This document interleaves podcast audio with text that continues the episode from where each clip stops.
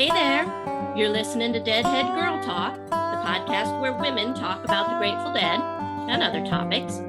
I'm your host, Stef Taras, here in Ann Arbor, Michigan. And today I'm talking to Sue Weber, who's another Deadhead here in Michigan. Sue and her husband Dave have been going to shows since before I ever discovered the Grateful Dead. And in fact, Sue and Dave have known my husband Jeff since before I ever met Jeff. But the way that I learned about Sue and Dave was when Jeff told me stories of going to shows at Alpine Valley in Wisconsin. And I think it was that you were camping and you set up your camp next to Jeff's group of friends and you guys got to know each other, but there was no like planning for the future. And then the next time you went to Alpine Valley, you set up your camps next to each other and uh, just by chance and realized that you knew each other already and that you were all from Ann Arbor. Is that correct, Sue? Is that how you remember it? That absolutely is. Now, I think I was only at that first time when we met Jeff, and my husband had gone to, it must have been Alpine Valley 1986. Ah. And I was camping there. Unfortunately, I was back being a nurse and being far too responsible instead of going to as many shows as I wanted. But we met your husband there. That that Al- Alpine Valley was so much fun in the 80s with all the shows there with the dead. And it was so great, all the people you met there. And, you know, good old Meadowlark Acres, which was a little private campground near the venue, would fill up with deadheads. And the folks that owned it were very tolerant and very nice and it was just great because you would meet all these people and then the best thing was the nice lady that owned it had this large homemade donut machine. And so in the morning, we would all be exhausted and tired, and we'd stagger over and stand in line for these 10 cent freshly made donuts. So, oh my gosh, that sounds wonderful.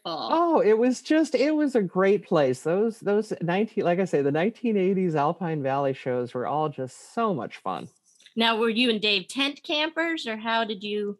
We, we were we were tent campers up there you know depending on what the show was in the venue we would we would go through but there wasn't any parking lot camping at that point in uh, at least at alpine valley. So we would hit the little uh, the good old meadowlark acres and do our tent camping.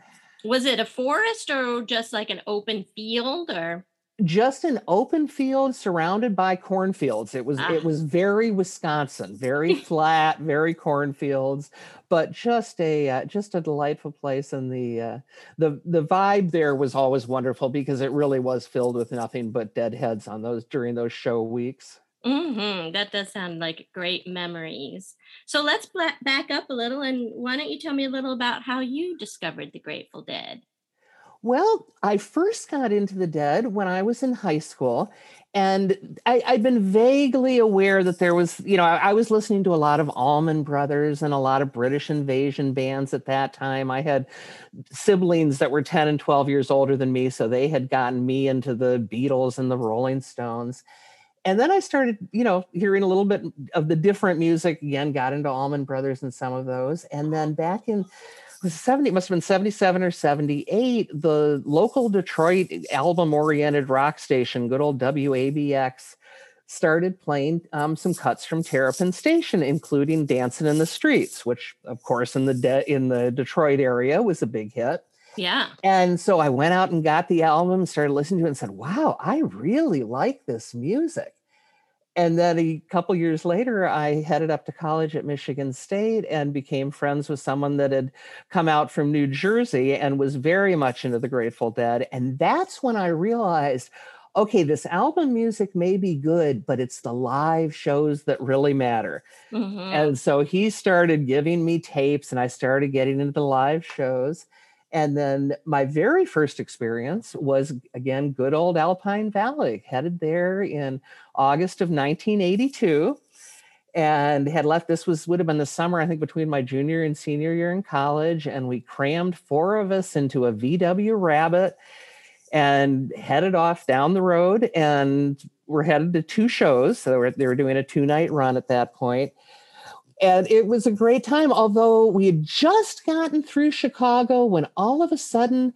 I realized my tickets were sitting on the top of my dresser in my dorm room. Oh no. Which, needless to say, led to a few moments of panic. Now, luckily, everything all worked out. Those were the days when you could go up to a show and there were still plenty of lawn tickets at the window. So ended up not eating a whole lot that weekend, but at least got into the shows and because uh, you had to use your money to buy your tickets again. Exactly. So rebought those, you know, and of course these we were all broke college students, but uh, you know, everybody sort of pitched in and helped everybody else out. And I was absolutely sold. It's it's funny. The first song they played that night was "The Music Never Stopped," mm. and for me, that's almost been prophetic because it really, in my life and in my listening habits, has never stopped since then. So, can you tell me a little about what you were hearing, even maybe going back to those first albums or first tapes that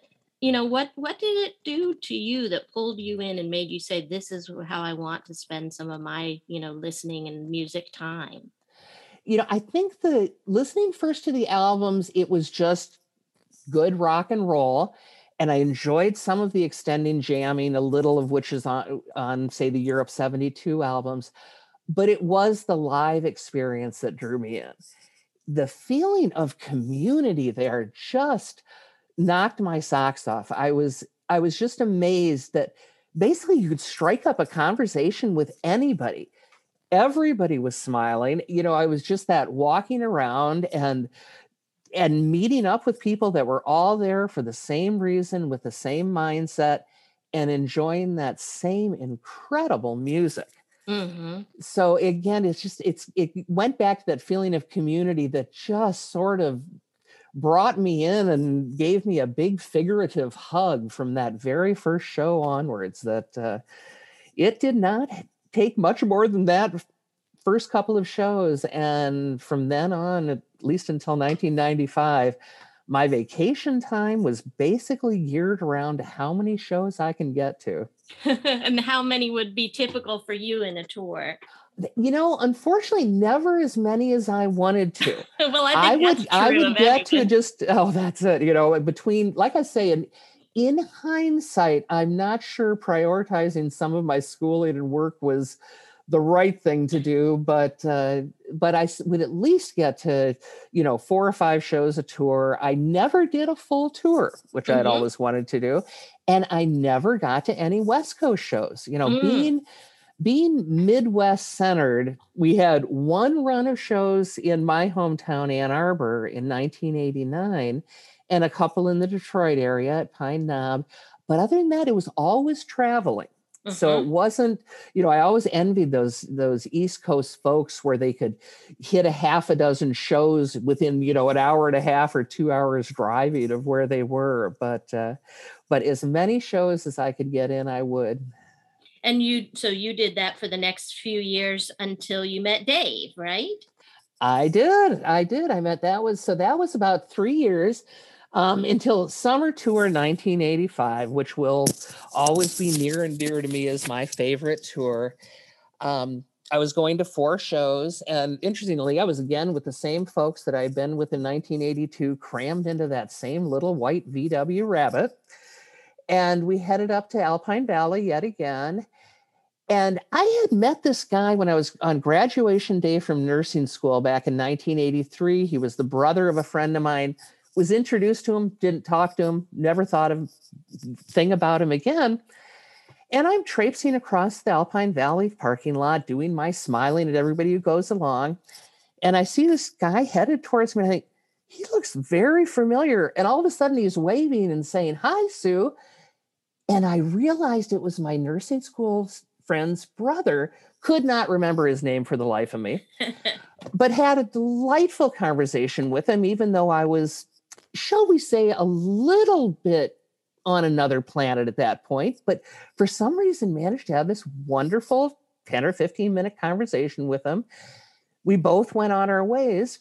And two nights later, I was at the concert at Riverbend in Cincinnati and he was seated right in front of me. Are you kidding? I am not kidding. So we just started talking and he then he had his big camera with the telephoto so he let me look through his telephoto lens to see the band.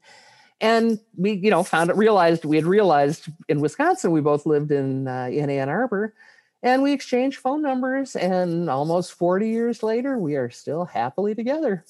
That is such a great story. It was fun. And he, it was interesting. He was not actually taping at those shows, but he got into taping. So that, that became a whole other sort of aspect of being part of the Grateful Dead community was being up in the taper section. And that yeah.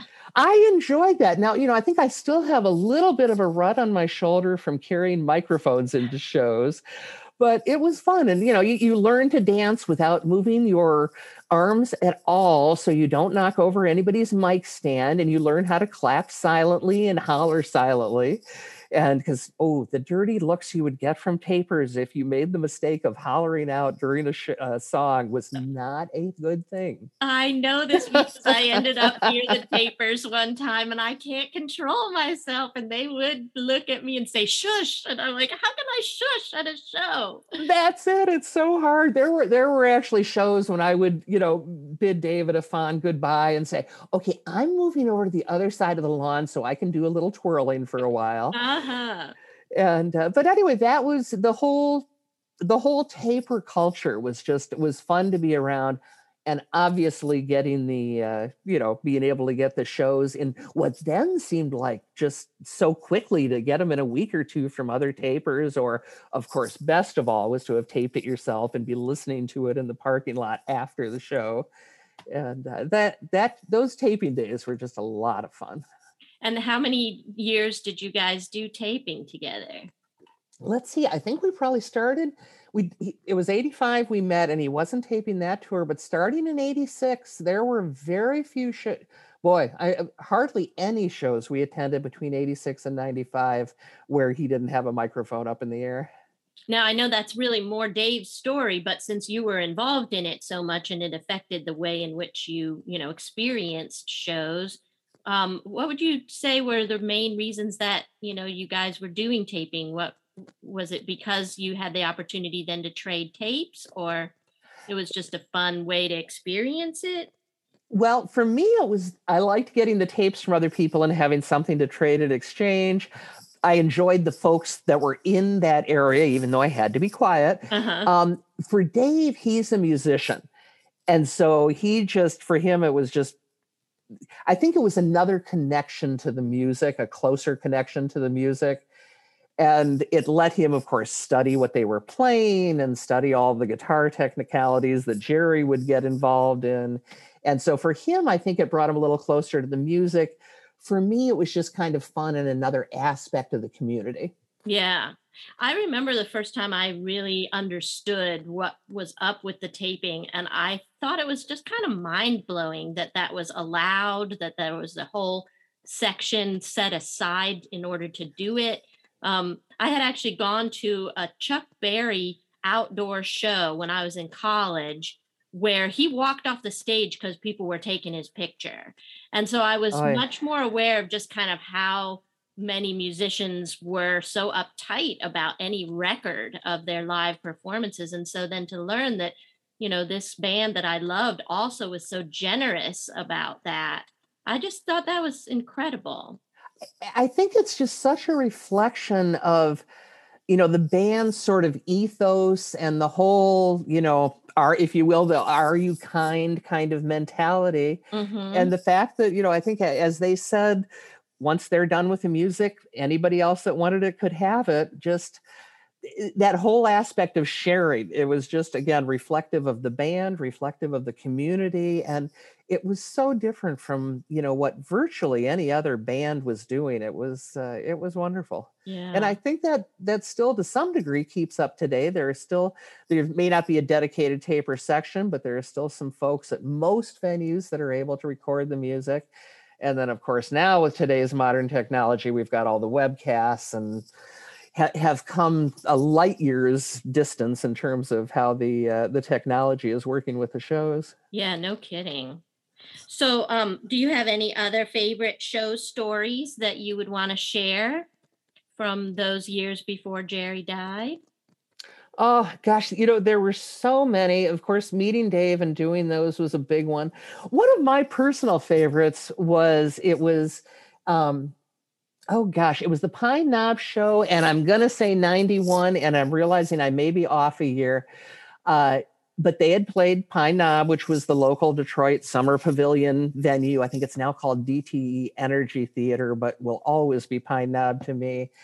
And Dave was taping, and of course, the taper section tended to be right behind the soundboard, which in this case was within the pavilion. And the soundboard was marked off by round aluminum uh, aluminum uh, bars, and we were sitting right next to there with Dan Healy right on the other side. And of mm-hmm. course, Dave had his stuff set up. And those two got to talking, and we spent before the show, during the break, and a bit after the break, getting a chance to talk with Dan, who was the Dead's sound man for many, many years. Yeah and that was just so fun. We chatted with him about him, hate to say it, about how he would mess with Bobby. One of his things he would do is play with some of the distortion on Bobby's voice and stuff, which I know he wasn't fond of, but you know, was I think Dan got a kick out of and hearing the stories about it, we found amusing. Uh-huh. So that was that was definitely one of my favorite ones was getting in with uh, with Dan and then for me, I had fun with the, I, I didn't get to a lot of East Coast shows, but 1983 headed out to, to SPAC, the Saratoga Performing Arts Center, where Dead and Company just were on Friday night. Yeah. Um, that was when I flew out. It was my first East Coast show. And the show itself was amazing. I think it's widely considered to be one of the best Scarlet Begonias Fire on the Mountains ever played. And the crowd was huge. It was one of the first times I really felt the crowd was big and there wasn't a lot of wide room on the the lawn for dancing but that just sort of added to the experience and and it was just fun being in that big sort of east coast crowd which which I can't speak to West Coast shows, but I think there's a bit of a different was a di- bit of a different feel between the Midwest shows and the East Coast shows. I think there was just something a little more intense about the East Coast crowds and shows, and not necessarily in a bad way. Mm-hmm. But I think the, the Midwest ones were a little more laid back. Of course, they always tended to be in the summer, so everybody was more relaxed. But uh, but that SPAC show just for the music was incredible. And then my other one was was 1985 at uh, that actually that same show in Riverbend because the music was in Riverbend in Cincinnati. Mm-hmm the uh, the music was just so incredible, and Jerry played a cryptical envelopment into comes a time that still I'm fairly sure, and I don't think it was the drugs that I was floating two feet off the ground the entire time because it was just incredibly beautiful. Mm. That uh, comes a time has always been one of my favorites, mm-hmm. and uh, and that was great. And then another one was one of the early Alpine Valley shows. I'm going to say it was 84, but I'm not positive. And I'd been waiting and waiting to hear a live Terrapin station, which I hadn't heard. And I was on the lawn, and all of a sudden, Jerry started those first few chords of Terrapin.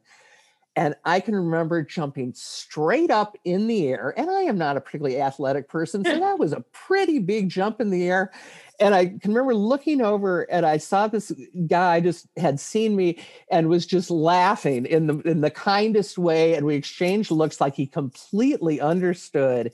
And that again was one of those things about a dead show is you had that camaraderie with people you didn't even know, but who immediately would know the emotional impact that whatever was having on stage was having with you. Yes, I know that feeling too. I remember one time I had my eyes closed and was just dancing like a crazy woman. And at the end of that, the sort of, you know, jam that was making me dance like that, and I open my eyes and I look over and some guy had just stopped as he was walking by. And when he saw me look he was just gave me this big thumbs up like you know i just had to stop in my tracks and watch you throw down. And then he just moved on his way you know and it was just so fun to be acknowledged for you know just having been completely in the moment that's it those kind of connections for me are what what really, you know, that's what warms my heart and really makes the Grateful Dead experience what it is. Totally. so um, we were just sort of following your chronology here of your story. And of course, we do get to a point where everything comes to a screeching halt.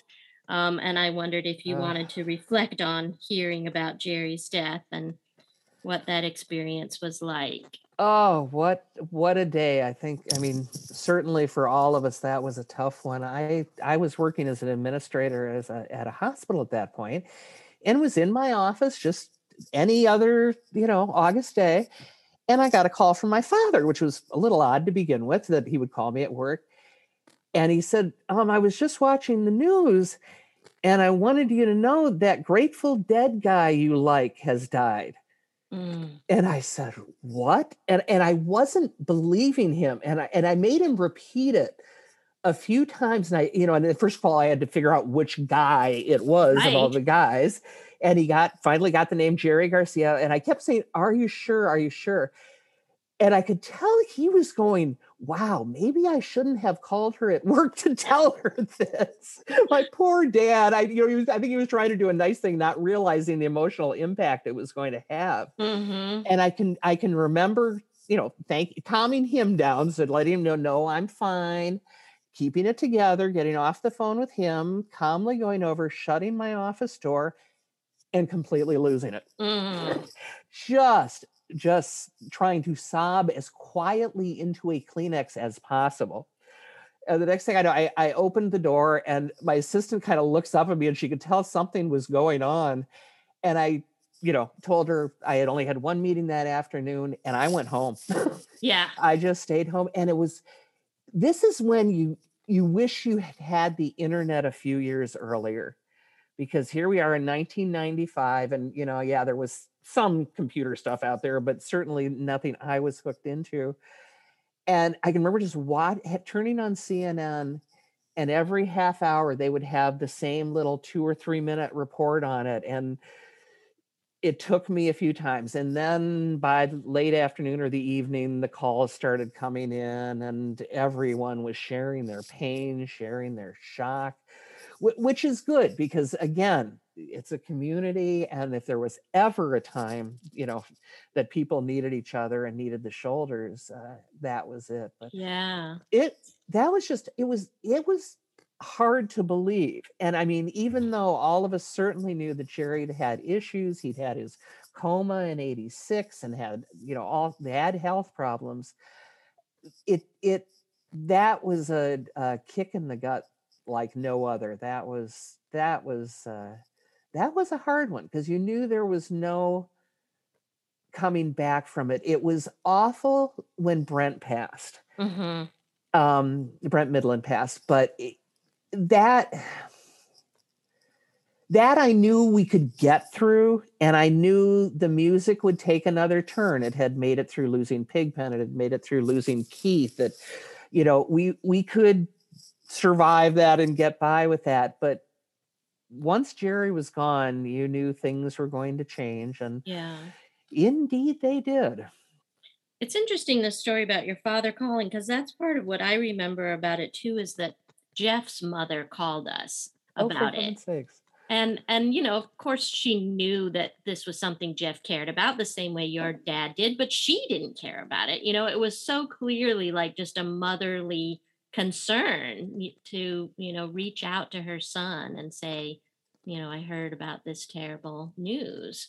That's and so that that intrigues me. Yeah it's a good parenting clearly that uh, even if they may not have understood the music they they liked i can remember playing for my folks once this was very early on when i was still in college and was just going to my first shows and and they of course heard grateful dead and being the good uh, son and daughter of preachers, like they both were, they thought, oh my gosh, what is this horrible devil music you're getting into? What is it? And so I tried to explain, you know, where the name the Grateful Dead had come from and how it was very much, you know, related to the kindness of strangers and that whole cycle of old stories.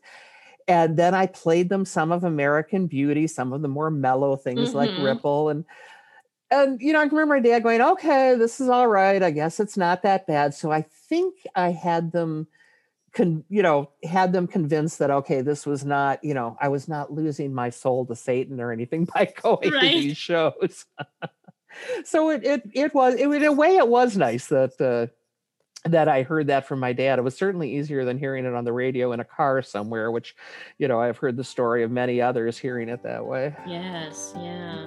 Okay, well, let's take a quick break. Once I had a girlfriend, she meant the world to me. She went down to Deep Ellum, now she ain't what she used to be. Oh, sweet mama,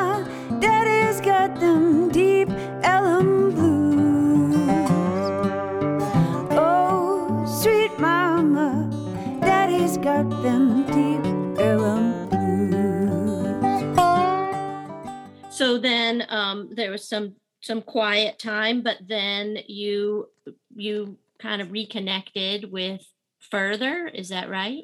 That is oh further is you know next to the dead very near and dear to me. Dave and i had certainly gone to shows between 95 and 2009 wow that sounds like such a long stretch of time. But but honestly not that many we saw a number of Phil and Friends shows. We saw a couple of Rat Dog shows. Um, we went to the other ones when they did the other ones touring festivals, and those were coming around with with you know multiple bands involved. And that and they were all good. I mean, anytime you see Bob, it's a good thing. Anytime you see Phil, it's a good thing. But it it at least to me, none of those shows had that community feel. It just it didn't feel the same as it had with the dead. Mm-hmm. And then all of a sudden in 2009, actually, I don't think I was even aware of until 2010, Bob and Phil got back together and formed further with some other amazing musicians. And I, I had a buddy that said, Hey, you've really got to start listening to this. And I'm like, Oh, yeah, you know, okay. I listen to the other ones. I listen to Rat Dog. I guess I'll check it out and I started listening and I was like, oh, hey, this is Bob and Phil together. Okay, the drummers aren't there, but this sounds really good. And this John Kadlecik guy is just mm-hmm. amazing. You know, I, I had been aware of Dark Star Orchestra, which is where John Kay came, you know, came from, but hadn't really. I had, I think, frankly, I had an attitude about them that they did not deserve, and so didn't go see DSO a lot and all of a sudden you know was just so impressed by further and conveniently my husband and i had just retired shortly before that and we were kind of trying to figure out okay what do we do next and we heard further and all of a sudden it was 1980 revisited. We were going back to shows again. All of our traveling became related to heading out to colorado. I finally having missed it with the dead got several red, or a couple of res, uh, red rocks oh, runs good. by further which were amazing.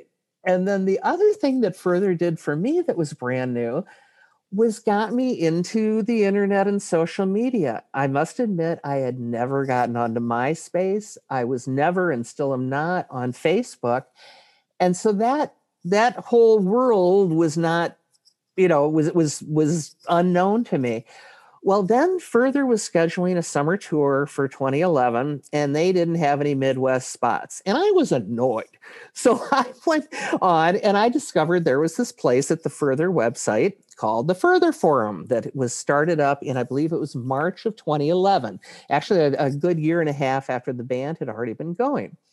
But Phil had set up this forum for folks that, that enjoyed Further. And so I went on there and I created a, a name for, you know, I created a username for myself and went on and left this paragraph long, really gripey, snotty post about why the heck doesn't the band come to the Midwest? Don't they care about us? Don't they know how many heads are out there?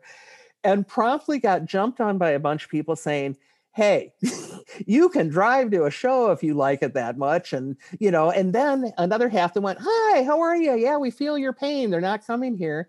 I love this, how your first like foray into social media was to get on there and bitch about something. Yeah, i tell you if anybody found that i'm kind of glad the forum no longer exists because that was not a particularly happy little entry for me but then I looked, you know, started looking around the site a little more. I was greeted. I, I had one guy that I am still dear friends with, and he is 25 years younger than me. He was one of the, and that was that was part of the neat thing about Further is we had folks on the Further forum that were literally from 16 to 65, mm-hmm. which was wonderful to see that age spread.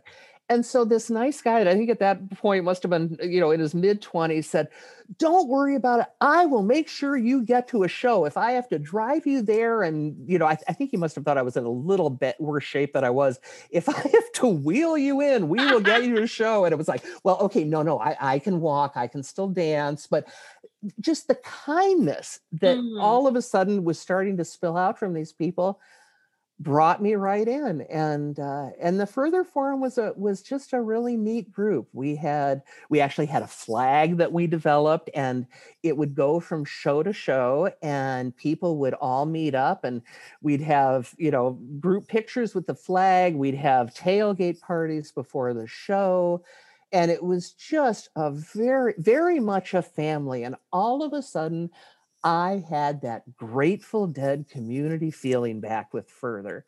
And it was, it, those were priceless years. So from 2000, oh gosh, it was only 2011 through 2014. Their last shows were the Mexico Paradise Waits run, which was a lot of fun. Um, but those few years was just, was wonderful. That really sort of brought me back into the Grateful Dead. I love that that the result was uh, maybe even a more real sense of community than before because these were people you were communicating with in between shows, right? And then meeting up in person. Is that what you're describing? Absolutely. It it was very much a community that that rather than just being at shows and seeing each other there and maybe having the occasional phone call in or letters. I can remember, remember writing actual us mail letters back and forth with uh, with some of my dead friends. All of a sudden you could do it in real time and on the internet have frequent communication easily and plus meetup. And then, of course, we were also getting cell phones at that time. Uh-huh. So I'm sure you remember, Stef, how hard it used to be before cell phones to meet somebody at a show. Right. And try to figure out how you were going to make that connection. Well, you know, again, just the modern technology really helped. And the other thing that that uh, the modern technology had allowed was couch tour. In other words, listening to the shows from home and this was with further for the first those few years this was even before they were starting to have webcasts or at least a lot of them. But that we would have one of two things. Either we'd have somebody with simply a cell phone holding it up in the air for the whole show and i have wow. been both ends of that which is an interesting experience. You mean you've been a holder of the phone? I have been a holder of the phone and have have streamed shows from my phone on on multiple occasions actually including from mexico which was interesting. Wow and but um, this is just the audio right? Uh, correct correct okay. just audio and then everybody on the forum would get together and we'd all be listening and chatting during the show to whatever was streaming. And then the other nice thing was it even got a little more high tech because the tapers, instead of just taping, started streaming. Mm. And that mm. was nice because, you know, the phone streams could vary from barely listenable to actually surprisingly good for that low tech a device but then when the tapers started doing some streaming for further that was nice because you really got i can't quite say it was soundboard quality but it was very close to it. And that made the couch tour parties a whole lot of fun because you you really did feel like you were right there.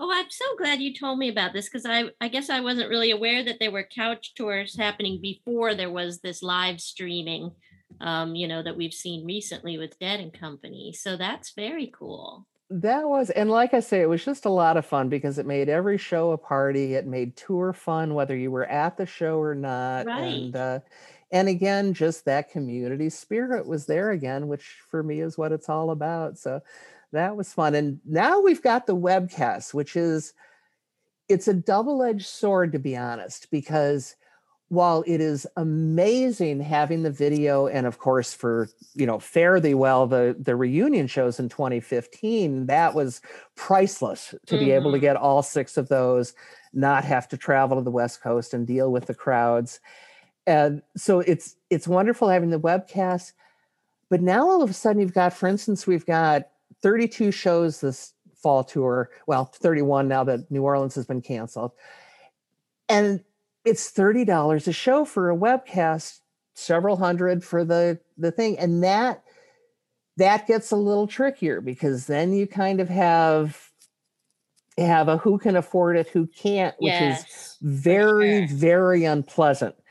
The good part is we still have some of those folks that are streaming. So i figure it's from the audience. I like to think the band and the other webcast providers are still good with that because it is certainly not the service they're providing but does allow everybody to listen Well, so that's good. I didn't realize that was happening. there is still some of that happening you know for better or for worse uh, you know in terms of at least copyright laws which i have great respect for but it is nice that there are still folks out there that uh, you know that are in the audience willing to share the music. Hmm And now they're sharing them through this other forum that you are the administrator of, right? i am. We have a group or have a website. It's terrapination.net and that was actually an outgrowth of the further forum. You know the further forum was very active. We had 10000 people and one of the uh, is that were registered there. And the moderator was a very very good friend of mine named bruce wheat and he did that just as a volunteer job. One of the folks that managed the website um, because he was a regular user had asked him to work as moderator. And we knew further was coming to the end of their run. They had the paradise waits in mexico were going to be the last shows so we knew at some point the further website and undoubtedly the forum were going to no longer be in existence so bruce created a website uh, he got the urls for terrapination.net and set up a website which we did not publicize until the day it was November of 2015. So actually, almost a full year after Further had already stopped touring, um, they kept the forum going. And then one day, I signed on, and it literally was gone. There was just a message on the web saying, "Thank you for your time. Thank you for being here. We're no longer here." Mm. And that was quite a day because we had this website all set and ready to go, but we didn't have now any because we'd gotten no nos had no way of contacting people. Right. You didn't tell the 10,000 people, hey, go to this. Exactly. So luckily we had, you know, there was Twitter and there was also a whole lot of phone numbers and emails that thank heavens both Bruce and I had to contact people. And we were able to get a not nearly as many as I would have liked. And I still, there are folks out there from the further forum. I still keep hoping will someday stumble on Terrapin Nation that I'd love to hook up with again. Um, but it it became again a very nice place. We've got about a thousand, just under a thousand members online in the community. Not all of whom are active. We've got you know probably a hundred that are active at any given time and want to get together at shows and you know are posting on a regular basis. Um, and uh, and so it's still successful. We've also got a uh, at Terrapin Nation on Twitter, and we tweet out set lists, we tweet out uh, concert information, um, and uh, and we've got about five thousand followers there. There are definitely many larger Grateful Dead communities out there. Deadhead Land for one, the forum at dead.net um, that have been around longer and are bigger, but I like to think that that we're warmer. and we're we're a nice little corner of the internet where if you don't necessarily want a huge group of people, um, you don't want a lot of trolls. We I, I have to say we're fairly strict on no politics. Hmm and that has i think served us well. That was a, a tenant that that bruce the founder set up. He had just seen politics on other boards not serve the community well and cause Yeah. some real fights and uh, and so we have a no politics rule. And that again like i say that i think that keeps things calm. And we don't we we don't tend to get a lot of jerks there. I don't know if we're just lucky or if we're just attracting the right kind of folks but it it really seems to be much more mellow than a lot of the other uh, a lot of other internet websites well, that's good. And especially since everyone's just there because they're fans of this band and, you know, want to have fun. So, see, that's it exactly. I think, and especially, especially these days, over the last three or four years, um, you know, I, I think all of us have, well, I shouldn't speak for everyone, but I think the world in general has gotten a little angrier, a little harsher. And for me, it's just very nice to have this like I say, happy little corner of the internet where I know I'm not going to have to deal with any of that. Where, you know, the the biggest problem we have at the website right now is trying to figure out when our fantasy football league is going to draft that won't shut anybody out. So, uh, you know, that that I think makes a statement. It's just it's a good group, and that oh, and by the way, that is something else we have. We do have a number of sports fans. So we've got fantasy football league. We have an NFL pick'em league that is free that anybody is uh, is welcome to join. Please tell your kind husband about that. I will. I and will. Get, yeah, we got a good prize this year. It's a nice dancing terrapin cap. So, uh, oh my goodness. So anyway, I will welcome uh, you know anybody in their family is uh, is welcome to join in that. So we spread out a little bit from the music stuff and get into that. We certainly celebrate people's accomplishments, whether it's marriages or births or anniversaries, and uh, and get into like i say the, the positive topics and i think it helps get people away from the uh, the negative things. Yeah that's so valuable it was it serves some of the same purpose that you know really you've been looking for and appreciating as a deadhead for going on 40 years so that's it. So and then now i became administrator actually by default. The uh, bruce wheat the founder uh, sadly suddenly passed away from a heart attack in um, December of 2015. So I just ended up taking over, which has been interesting because I am not, as we talked earlier, a tech person at all. I have a wonderful, wonderful man named Chris who had worked with Bruce on getting the website set up in the first place and getting everything going, dealing with the hosts, and we've got some custom programming and various things. Uh, so luckily, Chris can still keep the uh, the technical part of the website going, and uh, I'm keeping the the fun part, as I think of it, of the website going. And thank uh, you for doing that. Oh, thank you. I appreciate that. It's uh, it is definitely a labor of love, and uh, and something that I truly enjoy. Like I say, this for me, since I am hardly working at all anymore. I, I still do a little bit of healthcare consulting.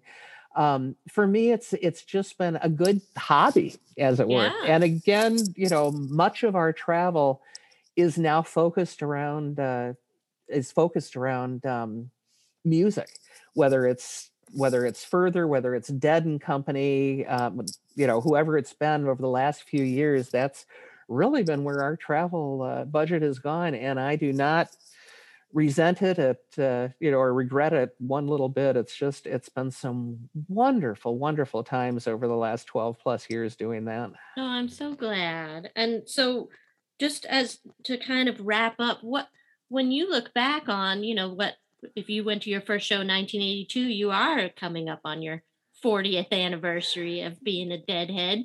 Next year, I just it was August 7th was that Alpine Valley 82 show. So I, I commented, boy, next year it's going to be the big 4 which right. which is shocking because again, I can still you know, I, I can still remember so clearly the feeling I got at that very first show. And you know it it in many ways is still there. With further it came back there's still moments listening to dead and company where it's still there. I, the one thing further didn't have that dead and company has that i love is the drums. Mm-hmm. so having mickey and uh, and billy there playing again that is that's just a whole lot of fun. It sure is. So how would you sort of reflect on you know what being a deadhead has meant to your your way of life, the the person you are when you're just at home or, you know, working or whatever, do you feel like there's something about this experience that kind of feeds your existence more generally? I think it does because it's it's where I go for so many things. It's where I go for fun. It's where I go for solace in many ways. It's where I go for companionship. It's uh you know, it's it's listening to the music is such a big thing as I've said our travel plans are basically around music now and it's it's just a big part of my life. You know, I, I lo- I'm looking around the room and I'm seeing concert posters on my wall, and I'm seeing, you know, if I went downstairs, I don't even want to admit the wall full of cassette tapes that are still there. That's great. And and again with the uh, with Terrapin Nation, it's uh, it, it's it's also hobby as well as fun. So, and I also think just the just the having music as a center as opposed to when I I tend to be a politics junkie sometimes and having the music to go to to get away from that other piece of life Mhm. get onto the forum or as Phil, you know, when you get confused, just listen to the music play is Mhm. been a real uh, something I really cling to because it is true. If things are bad, whether it's a little thing or big things, I can escape into that music and come back away feeling energized. And I have never walked away from a concert, be it Grateful Dead, be it Further, be it Dead and Company, and not felt good, not felt re-energized. The, the Dead, especially, that was during my working years, and I was a nurse, which was a, you know, needless to say, a, a fairly stressful job. And I, I referred to it as going to church when we would go to a Dead show because it just it was it was restorative, it was re-energizing, and I, in many ways, I almost feel like I needed that just to keep going to cope. It was uh, it, it was it was the best way to make life good again when things were tough. And even though it's not always concerts these days, I think the music is always still there as you know as both the comfort as fun as whatever i need it to be at the moment I love that. The best way to make life good again. That's a good summary. Well, Sue, that was most of the things I wanted to talk with you about. Is there anything else that you would want to share? No i just i really appreciated the chance to talk to you about this you know we've certainly been talking about the dead over the years but not in quite this much a focused way and i i do think to some degree women's experiences may be somewhat different than men's with the dead um, but if nothing else it's just good to talk to other women about that. So i think this whole podcast series is going to be great and i appreciated the chance to come and talk to you about it. And again i'd like to encourage folks to Mhm. come and join terrapination.net if you enjoy the music and want some folks to talk to that also enjoy the music and are basically just a very good kind group of people so again a great encouragement. terrapination.net Oh, I talked over you. TerrapinNation.net. Hopefully, maybe we will get you a few more people to join that part of the community. that would be good and you can if you if you're not a chatter and don't are not a joiner you can always just follow us on twitter There you go. Thank you so much, Sue. uh thank you stephanie Deadhead Girl Talk is produced by Stef Taras, that's me, with my audio engineer, Liam Kadel. Our awesome original music is performed by Sally Van Meter, K.C. Groves, and Abigail Washburn, and engineered by Eric Wiggs. Art for the show is created by Lisa F'n Armstrong and by SparklesKate. You can follow us on Twitter at Deadhead Talk.